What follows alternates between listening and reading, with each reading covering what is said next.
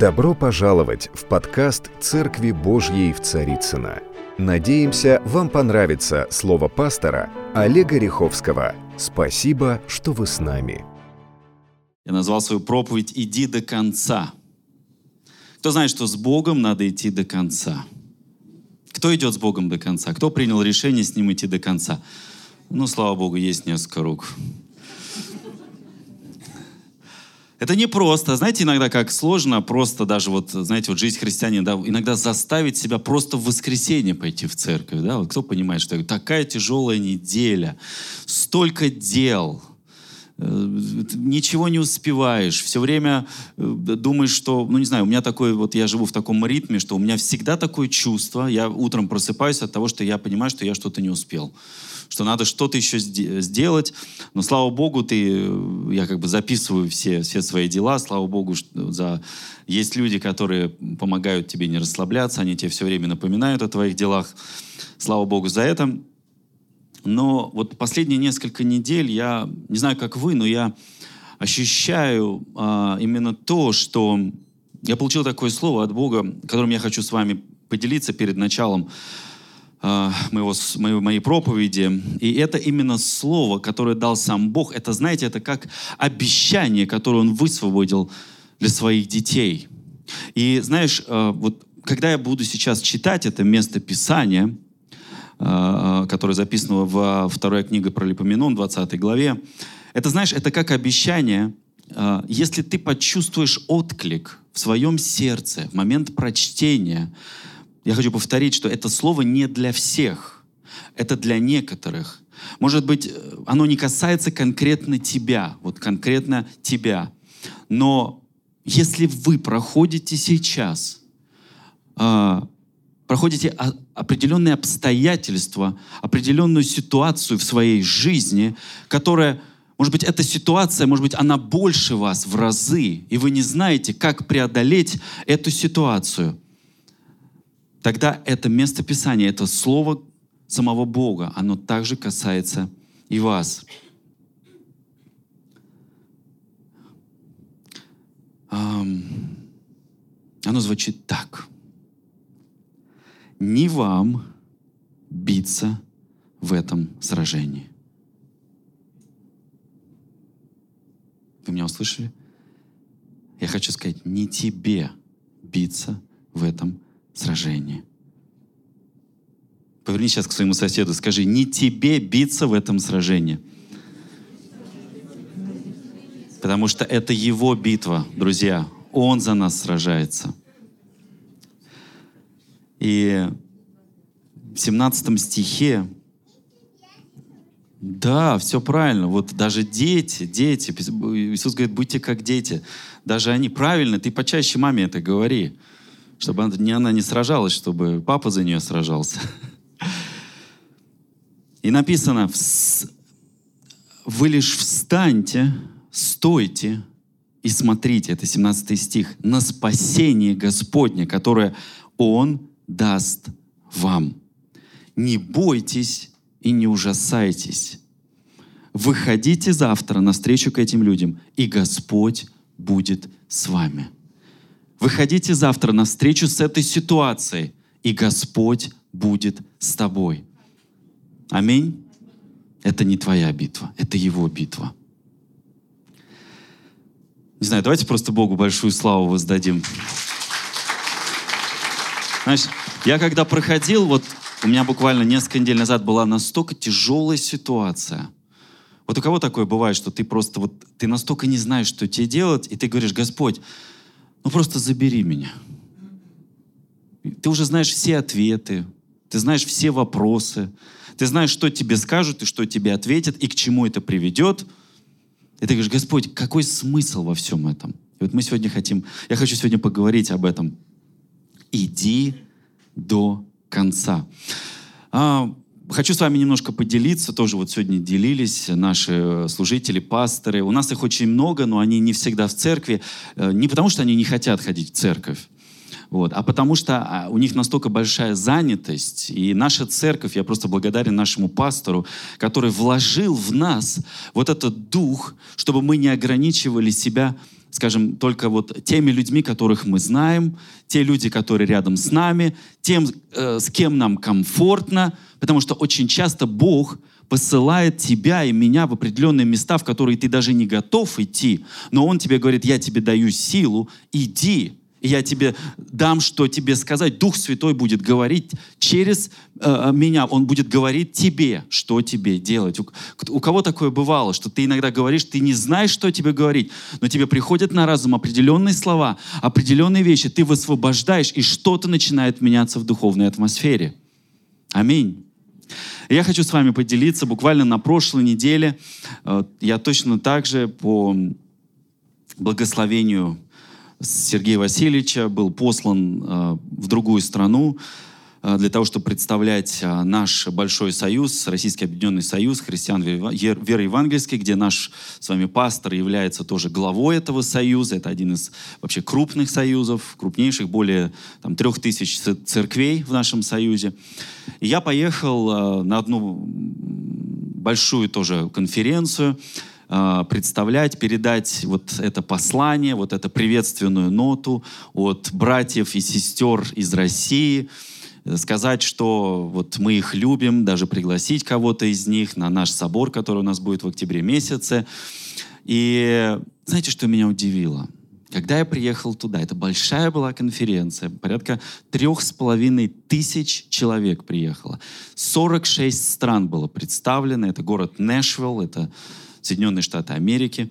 И знаете, что меня удивило? Когда я был на служении, я почувствовал ту же самую атмосферу нашего Господа Иисуса Христа. Я почувствовал тот же самый дух, который сегодня здесь, на этом месте, в этом зале.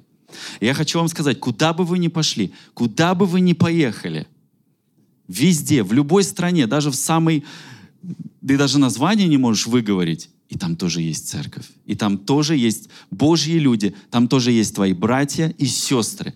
В этом, в этом и уникальность нашего Господа, что мы распространились по всему миру. Нас больше одного миллиарда сейчас. Там, по-моему, миллиард двести тысяч. Я могу, ошиба, могу ошибаться, но и статистика все время увеличивается. И знаете, я, конечно, ну, пережил там определенные вещи, и действительно Бог, Он благой, и познакомился еще со многими благословенными братьями, сестрами.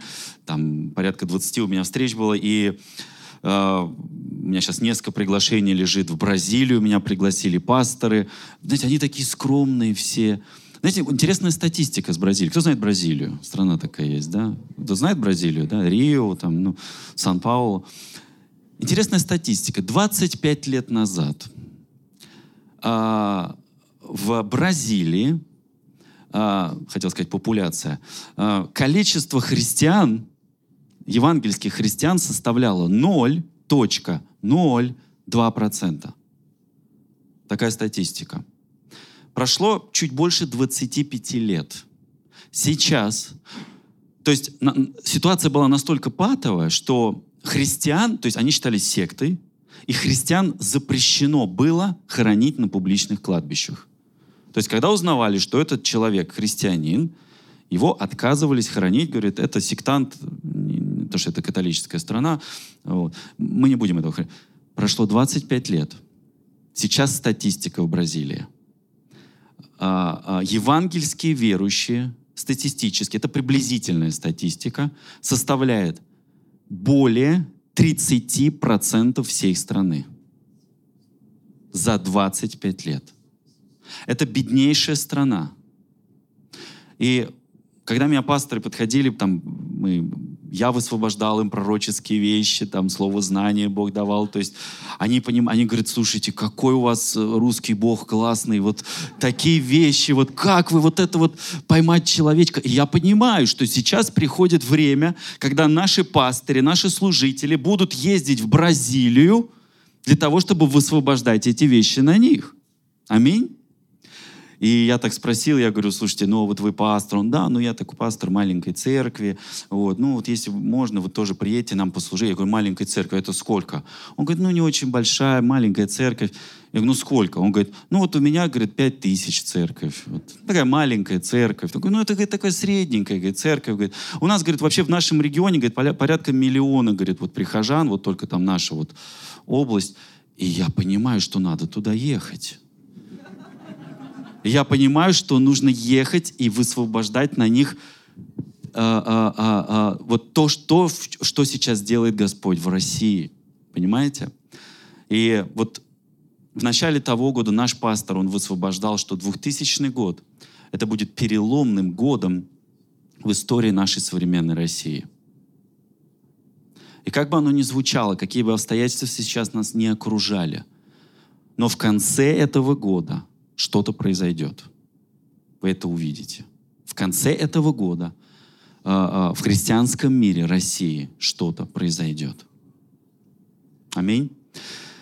И что-то я затянул. Но и, ну вот что я хочу вам сказать. Было очень интересно, э, интересное время, все. Я возвращаюсь домой, я был буквально два дня на конференции. Немножко физически это, конечно, ну не просто, когда ты делаешь перелет почти 17 часов, два дня там и обратно возвращаешься. Ну, поверьте, это не просто физически, хоть я еще как бы, мне говорят, что я еще молодой пока человек, ну, вот мне 41, вот, но не просто это, правда, вот правда не просто.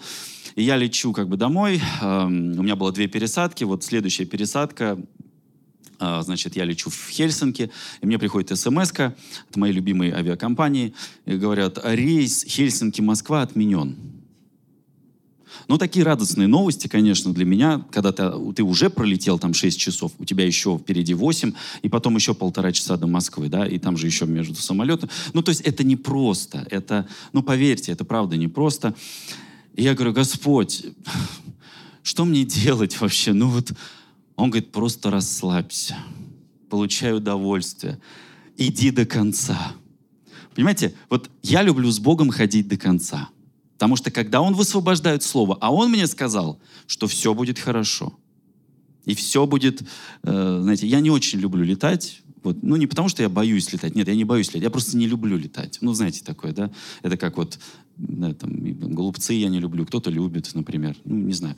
Я просто не люблю летать. И мы садимся в самолет и прилетаем в Хельсинки. Вот. Э, я выхожу, значит, подхожу к гейту. Вот у меня вылет должен был быть через там, два часа, следующий стыковочный уже в Москву. Вот. И я подхожу к гейту, и тут я вижу человек 100 наших русских россиян. Стоят, вот, все такое на повышенных тонах, воздух такой, знаете, заряженный такой энергией. И ты, тебе даже страшно просто среди людей идти. То есть ты идешь, но какая-то неведомая сила, она меня просто тянет туда, к стойке ближе. Вот, люди начинают кричать, говорят, ты куда идешь? Я говорю, да мне просто спросить, спросить. Они говорят, да нам всем спросить. Вот нас тут 100 человек, нам всем спросить. И я понимаю, что ну мне это надо спросить все равно. Я иду спросить, и я же иду с Богом до конца конца. Я все равно продолжаю идти, какая-то невидимая сила меня толкает. И я подхожу аккуратно. Вот, я говорю, девушка, здравствуйте, вот у меня рейс через два часа, я должен был лететь. Вот, а у меня такой мир в сердце. Вот. А народ стоят в очередь, потому что сейчас вот улетает через 10 минут самолет, который до этого должен был улететь. Вот. И девчонки стоят, они говорят, а не надо было, говорит, вам билеты всем сдавать, как бы, знаете, в толпу вот кричат, говорят. Я поворачиваюсь, я говорю, а в чем проблема-то? И народ как бы в ответочку девчонкам, они же виноваты во всем, вот, и говорят, а не надо нас, говорит, на этих, на Суперджет 100 в Россию отправлять. Вот, ну, вы знаете, да, Суперджет 100, столько историй. И они, и знаете, а мне это вообще параллельно на чем лететь? Ну, я-то точно знаю, что я, я не умру, как бы.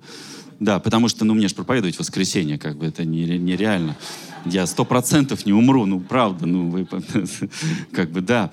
И, знаете, и я так, знаете, вот так, как бы, так, волю в кулак, я говорю, ну, девушка, ну, а вот правда ничего нельзя сделать уже, как бы, они там, пока у них дискуссия началась, я, как бы, воспользовался ситуацией, вот, надо посмелее быть.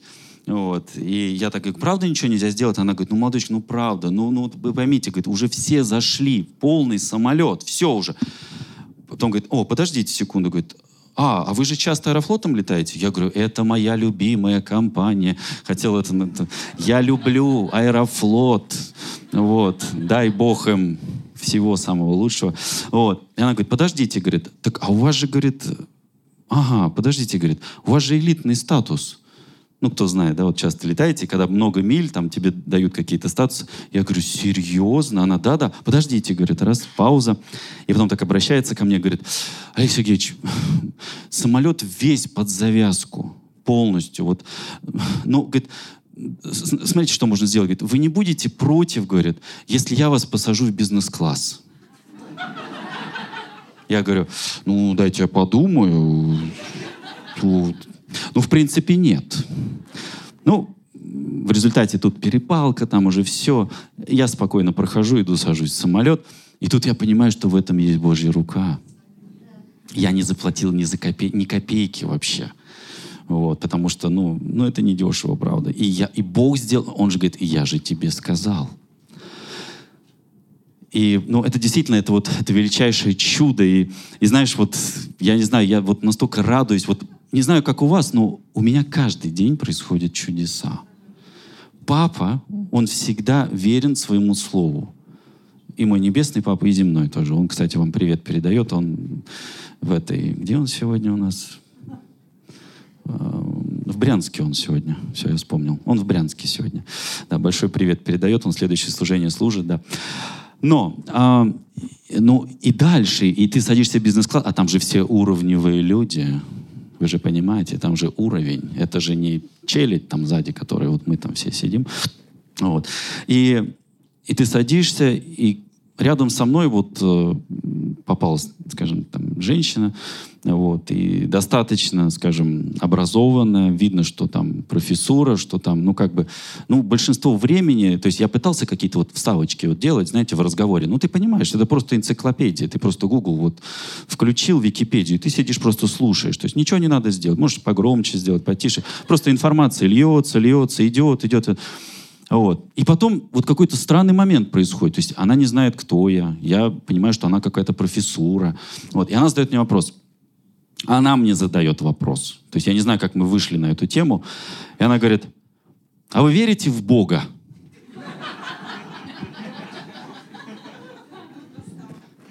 А я планировал, кстати, вот этот перелет поспать немножко. Ну ладно. И я так, знаете, я понимаю, что вот что бы я сейчас ей не ответил, любую информацию, она все равно меня будет переговаривать. Вот кто это? Кому вообще задавали такой вопрос? А вы верите в Бога? Да, это хороший вопрос, хороший вопрос. И тут я, знаете, я вспомнил, я как-то читал одного благословенного мужа Божьего, и я вспомнил одну ситуацию. И я понимаю, что эта ситуация, она для этого времени. Я так поворачиваюсь к ней и говорю, знаете, и она так, знаете, так, угу, да-да-да, говори, все, я вся во внимании. Вот, я говорю, знаете, я бы не стал в одном предложении использовать такие слова, как «верить» и такое слово, как «Бог». Она такая, опа, интересно. То есть, есть она уже начинает меня слушать. Она говорит, в смысле, что вы имеете в виду? Я говорю, знаете, давайте, говорит, я ваше самолюбие, самолюбие немножко потешу. Я говорю, я не верю в Бога. Я знаю Бога. И после этого полтора часа уже я говорил. То есть мы прошли в конце, когда мы уже практически садились, мы уже практически до молитвы покаяния дошли. Да. Просто, не знаю, Бог, Он... Это, это просто, это, для меня это, знаете, вот то, как он вообще, знаете, вот работает с нами, с детьми, вот с его, это, это просто уникально. Я верю, что у каждого из вас есть своя вот, вот такая история, не бойтесь этого, практикуйте, будьте послушны Его Слову, будьте послушны Его голосу, когда Он вам что-то говорит. Не надо вот просто, знаете, вот ходить там, покайся, грешник. Не-не-не, это не Его вообще история, Он не про это. Он, а, сейчас нас камера снимает, не, не буду говорить. А, он вообще про другое. Ну хорошо, я думаю, что надо мне начать уже проповедовать. А, мы сегодня с вами чуть-чуть поговорим про был такой Иосиф. Кто знает Иосифа в Ветхом Завете. Эм, история Иосифа, сына Иакова. Это тот, кого братья продали в рабство, помните, да? А, я сегодня, я прошу вас прощения, но я использую разные переводы, и я сегодня буду читать из нового перевода, если вы не против. Я очень люблю синодальный, но, как сказал один э, Сергей Лукьянов, он говорит, он сильно дальний. Синодальный, сильно дальний перевод. Не все всегда вообще ну, понятно, вот о чем там написано. Да простит меня Сергей Васильевич. А, но в то же время я буду читать из нового перевода. А, кстати, кто знает сейчас, вообще в интернете там разгорелось э, такой небольшой как бы скандал. Все СМИ, я вот прочитал несколько, там в МК, по-моему, я читал, что э, Папа Римский Франциск, прям такой заголовок, решил изменить молитву «Отче наш». Кто вообще это читал, кто это видел, да? Он ничего не менял. Он ничего не решил, и, как бы ему никто такого права не давал. Он всего лишь а, изменил текст главной молитвы а, в плане семантики. То есть он использовал более правильный перевод того, как оно должно звучать. То есть вместо слов «не веди нас в искушение» следует произносить «не дай нам поддаться искушению». То есть вот здесь более точно звучит. Не, не веди нас в искушение. То есть такое ощущение, что он нас вводит в искушение. Давайте я вас введу в искушение. Нет. Он говорит, не, не дай нам поддаться искушению немножко другая семантика. Мы еще, правда, на пасторской этот вопрос не прорабатывали. Вот у нас будет на этой неделе пасторская. Может быть, в следующий раз мы уже будем говорить «не дай нам поддаться» искушение. Кто готов говорить это? Есть такие? Раз, два, три. Мне для статистики нужно. Пять, шесть, семь. Ну, процентов 30 зала готовы. Хорошо, слава богу. Значит, с остальными поработает, да, да, да, да, да, да, да. Виновные будут наказаны, да? Не, не, шучу, шучу. А, да. Потому что, знаете, как я считаю, что вот, ну, если Папа Римский так решил, ну, я считаю, что вообще все содействует нам ко благу. Ну, потому что, ну, молодежь, вам честно скажу, они, многие, они даже не понимают вообще, о чем это вообще говорится. Что это, что это, что это такое, э, как бы, семантика некоторых слов, она просто вот расплывчата. Особенно вот современный язык молодежи, даже я его уже не понимаю. Некоторые вещи, там, хайпануться, там, Поэтому, как апостол Павел писал, любящим Господу, призванным по его изволению, все содействует ко благу. Ну хорошо, Иосиф. Вот кто для меня Иосиф?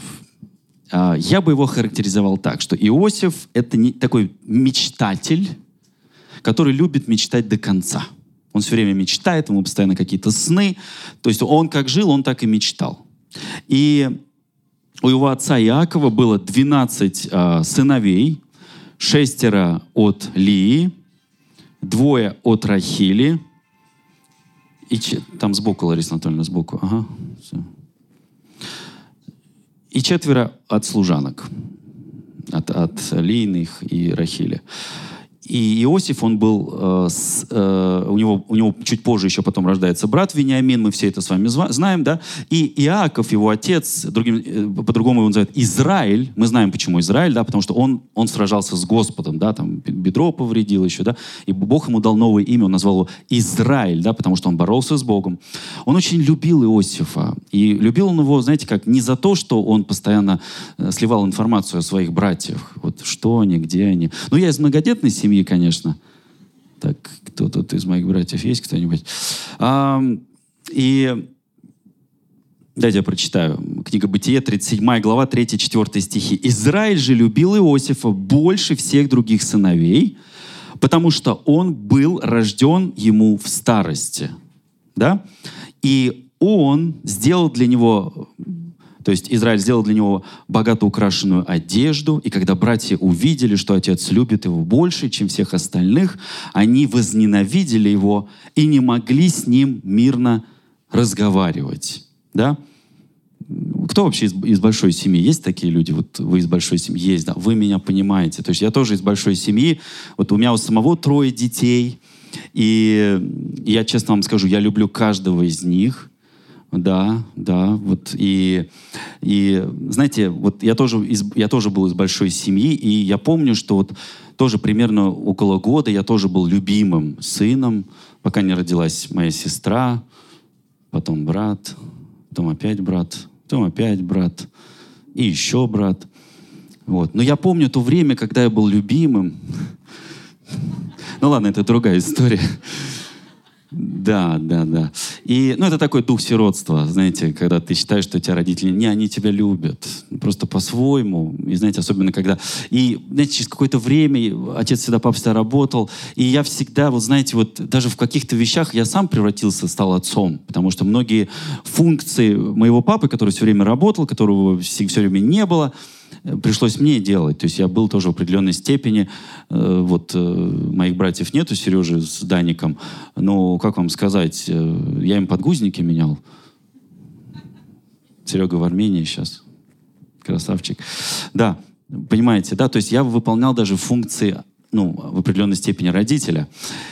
Но знаете, как Бог, возвращаясь к Иосифу, как же Бог разговаривал с Иосифом? А, он говорил с ним в основном через сны. В большинстве случаев он говорил с ним через сны. Я хочу немножко прочитать. Это Бытие 37 глава с 5 стиха. «Однажды Иосифу приснился сон, и он рассказал о нем братьям, и они возненавидели его еще больше. Вот что он им сказал. «Послушайте, какой приснился мне сон. Мы, значит, мы вязали снопы». Кто знает, что такое снопы?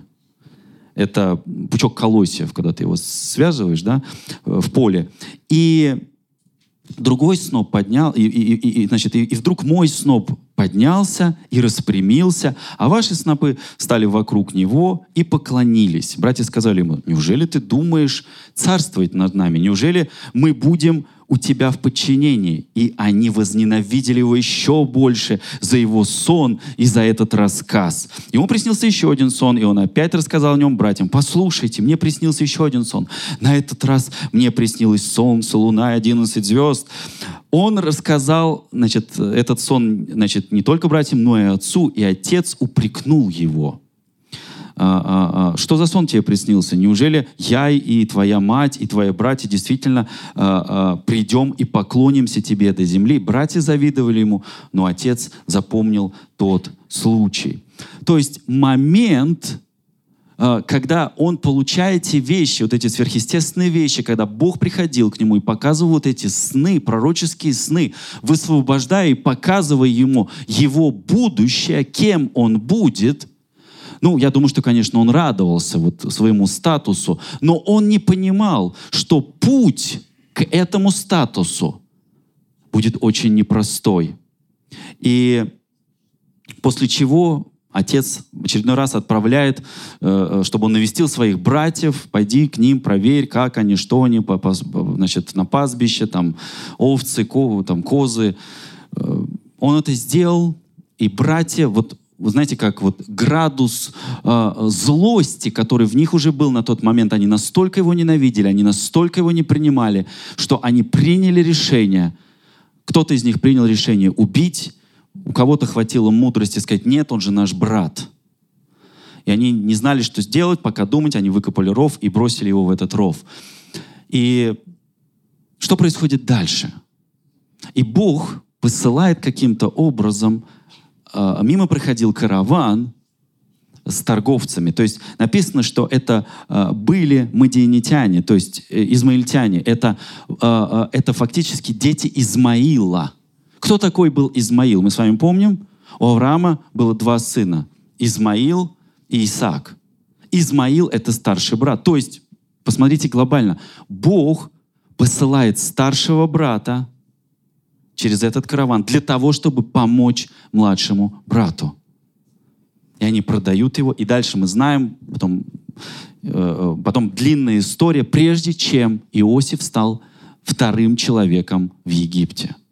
Вы можете почитать, там буквально 13 глав, начиная с 37 э, главы до, 5, до, до 50 главы. Это история, прекрасная история Иосифа, можете дома прочитать. И знаете, очень часто мы думаем, что когда Бог помазывает нас на что-то и дает нам какой-то пророческий сон, какое-то пророческое слово, что оно должно произойти прямо сейчас. Знаете, как наш пастор говорит, к любому пророчеству нужно делать ноги. Очень часто мы сидим и ждем, что что-то должно произойти в нашей жизни, что сдвинет нас как глыбу. Нет, мы должны настолько быть послушны к тому, что говорит Господь, и самим делать какие-то попытки в ту сферу, в ту невидимую сферу, о которой Бог нам проговорил. Будь то сон, будь то какой-то человек, будь то какая-то ситуация, будь то... Бог по-разному со всеми общается. Мы с вами помним Давида. Давид был помазан на служение три раза. И первый раз, когда э, э пришел к нему пророк и помазал, и сказал, что он будет царем Израиля, он что, после этого пошел и стал царем Израиля? Нет. Он развернулся и пошел пасти овец точно так же. Почему? Он не был готов. Не пришло то правильное время, когда сошлось и, и Логос, и Рема, когда оно все соединяется, и когда он уже будет готов. И Давид, как только стал готов, он прошел гонение, определенное гонение, и он стал царем. Про него тоже можете почитать, все это в Библии есть. Знаете, для меня это вот определенные отцы веры, это, это те, которые прошли, вот если мы думаем, что нам порой очень плохо, посмотрите, насколько им было плохо, посмотрите, насколько, какие трудности они э, э, проходили. И когда Бог нас испытывает в определенных вещах, какую боль мы проходим, как, какие, какие, какие сложные ситуации мы проходим – но Бог хочет, чтобы мы, несмотря ни на что, глядя на эту ситуацию, чтобы мы не смотрели на нее нашими физическими глазами. Он хочет от нас, чтобы мы смотрели на эту ситуацию нашими духовными глазами. Знаете, долгое время в церкви, я конкретно про нашу церковь, вообще в церкви глобально, было, знаете так, три основных э, служения, которые считались основными служениями в церкви. Да? То есть это пасторы, это евангелисты и это учителя. И, э, но сейчас мы с вами ходим в то время, в котором жили апостолы. Сейчас добавляются еще два. Добавляются апостолы и добавляются пророки. И апостол Павел Ефесянам 4 глава 11 стих написал, «И он поставил одних апостолами, других пророками, иных евангелистами, иных пастырями учителями». И в Коринфянам, в первом послании 12 главе, он дополняет далее, иным дал силы чудотво... Э, значит, чудодейственные, также дары исцеления, вспоможения, управления и различные языки. Кто знает, что есть большая разница, когда тебя спрашивают, ты крещен Духом Святым? Конечно, крещен. Основной конфликт между э, э, евангельскими, в евангельском движении, на чем играется дьявол. Между, э, сейчас такая тема тоже непростая, между баптистами там, да, и то, что они не признают говорение на иных языках. Но, смотрите, они признают крещение Духа Святым. Да, что такое говорение? Говорение — это дар. Вот здесь написано, что э, э, и разные языки, то есть это дары. Это дары, которые дает Господь. То есть это такая мелочь, но дьявол всегда, он играет на этих противоречиях. Одно из его имен — это категорус. Он пытается разделять. Он подменяет одну истину другой истину. Он говорит, священное писание — это наше основание. Да и аминь, да. А вот эти вот все там чудотворные дела, там, да, сверхъестественное, это не от Бога. Есть другая крайность. Говорят, а, а, чудотворение, сверхъестественное, это от Бога, а вот это все религия. Нет. И это истина, и это истина. Их нужно совместить. И тогда дьявол будет поражен. И он не сможет это разделять. Аминь.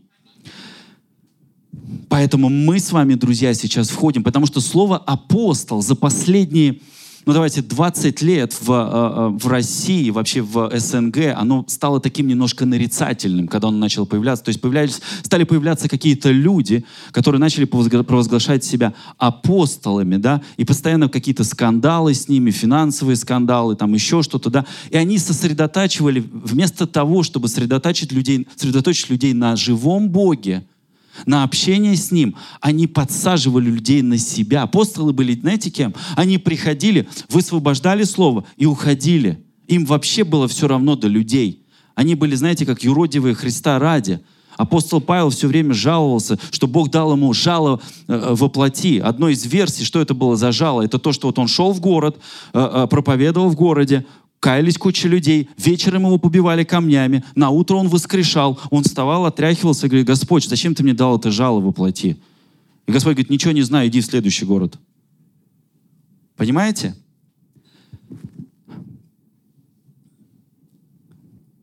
Это неправильно, когда одна истина подменяется другой. Я хотел бы э, немножко... У нас, я вам забыл сказать, у нас с этого воскресенья меняется формат служения э, до двух часов. То есть мы с вами закончим в час. Да? Из-за того, что наши подростки, они сейчас ушли в соседнее здание, поэтому мы не ограничены во времени. Второе третье служение, они будут двухчасовые. Что-то вы как-то не радуетесь. Ну, три руки. Ну ладно. Не, я радуюсь на самом деле. Знаете, на самом деле очень сложно за 30 минут уместить все, что ты хочешь сказать. Слово апостол. Вам интересно? Я хочу вам рассказать, кто такой апостол. Слово апостол или с греческого апостолос а, а, а, а, меня однажды спросили, а почему в Ветхом Завете нету апостолов? Хороший вопрос. Хороший вопрос. Почему в Ветхом Завете не было апостолов? А, слово апостол появилось у греков примерно за 400 лет до Рождества Христова. И слово апостол, оно составное. Первая часть апо переводится как а, а, а, Значит, э, то есть куда-то идти, то есть прочь, переводиться. И второе слово «стелла» — это э, отправлять, посылать. Целиком слово «апостол» передает смысл э, получить поручение, быть наделенным властью и силой, быть посланником, личным представителем влиятельного лица — или официальным представителем правительства. Да? То есть, другими словами, апостол делал культурную трансформацию в обществе. То есть он приносил атмосферу, из которой он пришел. И когда Иисус ходил э, со своими учениками, римляне в то время, они были очень агрессивными, да, Римская империя, и они покоряли город за городом. Но люди оставались а, а, все равно оставались в своих убеждениях. И римляне сказали, мы покоряем, но ничего не меняем культурно. И они берут идею апостольства, римляне берут идею апостольства у греков. Они стали наделять властью своих генералов и называть их апостолами. И Римская империя посылая своих военных генералов-апостолов вместе с армией покорять города, также высылала вместе с ними учителей, философов, художников для того, чтобы менять культуру этого общества. И то есть, э, э, то есть они не просто покоряли, но они еще окультуривали. Понимаете, есть такое слово «окультуривали»? Да. И пока покоренный город не становился похожим на любой другой римский город. И когда Иисус пришел, Иудея на тот момент, она принадлежала римлянам. И 12 учеников, 12 патриархов, он сказал, Иисус сказал своим ученикам, вы мои апостолы. Потому что то, откуда он пришел, он был посланник Бога, он был Сыном Божьим, он принес вместе с собой, а, а, он наделил их властью, и он дал им апостольскую молитву. Что такое апостольская молитва? Мы, мы ее произносим с вами каждый день. «Отче наш, сущий на небесах». Помогите мне. «Да святится имя Твое, да придет царствие Твое, да будет воля Твоя на земле». Нет, здесь наоборот, на небе, как и на земле. Нет? На земле, как и на небе? Кто Библию читал? Вы внимательны, да. Хорошо. И Иисус, он, знаете как, в его повелении у него не было, а, а, он не просто повелел им спасать людей. Это не, это не основное его повеление было. Он повелел им делать учеников. И знаете как? А, это не имитация образа, образа жизни Иисуса, да? И это не просто идти по его стопам, да? Следовать за Иисусом, э, куда бы он ни шел. Ученик — это тот, кто практикует образ жизни, воплощенный его учителем.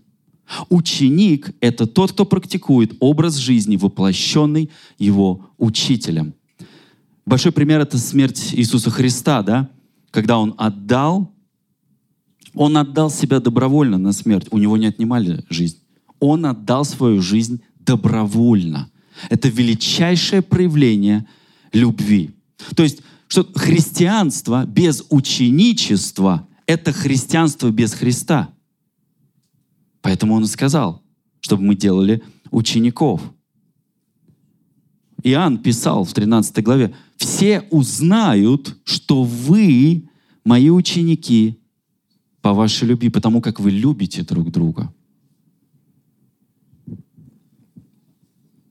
Потому что вот э, когда мы, когда мы принимаем Иисуса Христа, это Ефесянам 2 глава 5 стих, а, а, хотя мы и были мертвыми из-за наших преступлений, оживил вместе со Христом, оживил вместе со Христом. Вы спасены по благодати, и Бог воскресил нас вместе со Христом и посадил нас, объединившись с Иисусом Христом, в небесах. Тем самым Он хотел показать в грядущих веках безмерное богатство своей благодати к нам через Христа. Кто понимает, что наша задача смотреть на Иисуса, то есть на небеса, и проецировать небеса на землю. То есть не просто быть христианами, но быть учениками. И потому что, знаешь, многие, многие, э, у меня был случай тоже, э, э, опять же, тоже мы летели, эм, я так сажусь, и со мной тоже вот там три, значит, три кресла было, и еще две девушки так сели, вот. И меня, знаете, что удивило? Девушки достают Библию, прямо рядом со мной сидели, Библию, и начинают ее читать. Читают, и потом у них начинается домашняя группа, прямо в самолете.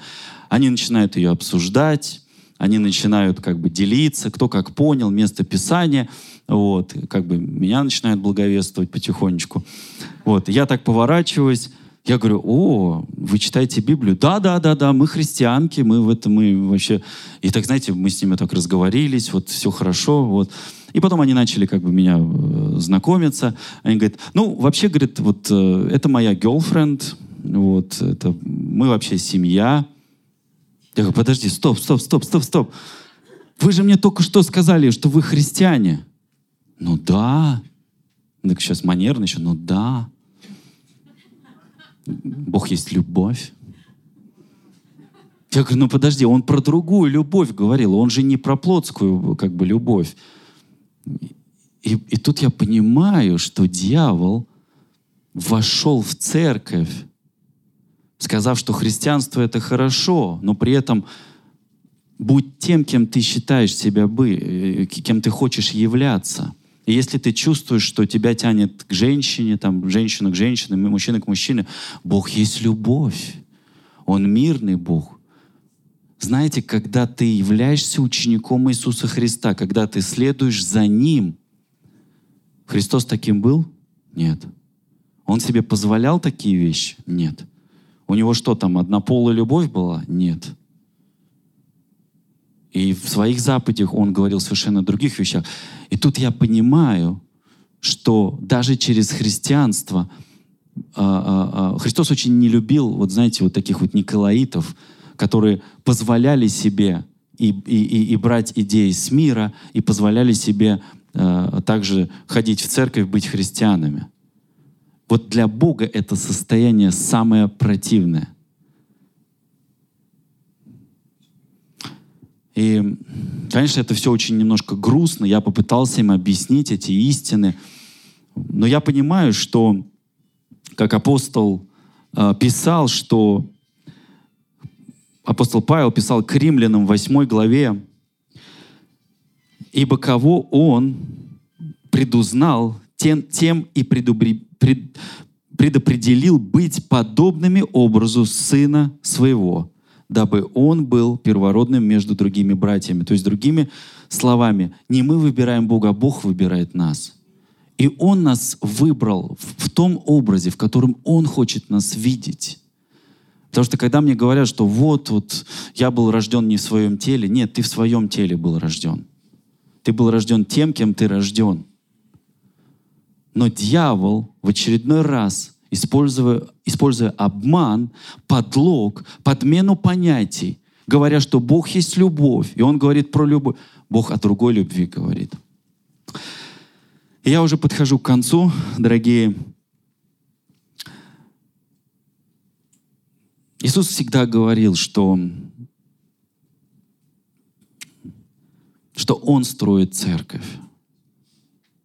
И Павел в своем послании, в первом послании к Коринфянам, писал, что «Я насадил, Аполлос поливал, но Бог взрастил».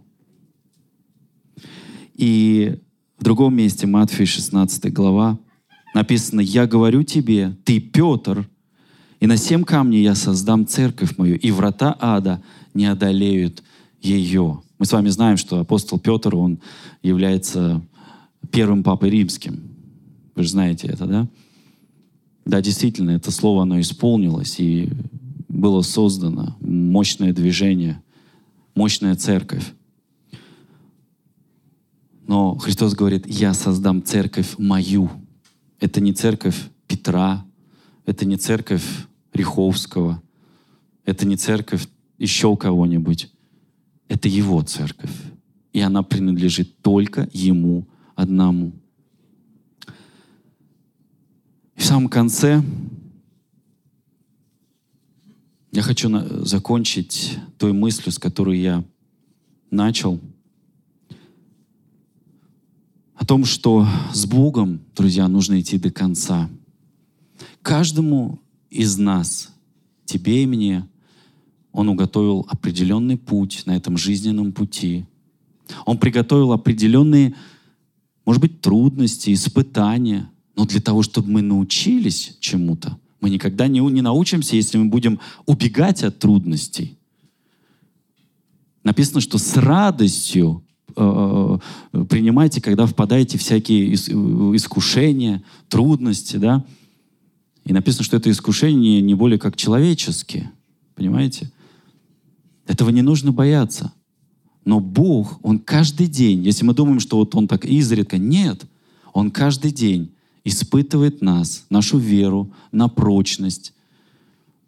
А действительно ли ты являешься Его учеником? Что ты не просто христианин, но ты Его ученик, ты Его последователь. Ты следуешь за Его Словом, ты следуешь за Его делами. Ты следуешь за тем, в чем Он пребывал, что Он делал и то, что Он делает сейчас. Но Он делает это через тебя и через меня, потому что Он любящий Господь, и Он любящий Отец. Дорогие друзья, спасибо, что были с нами. И до встречи на следующей неделе на подкасте «Церкви Божьей в Царицына.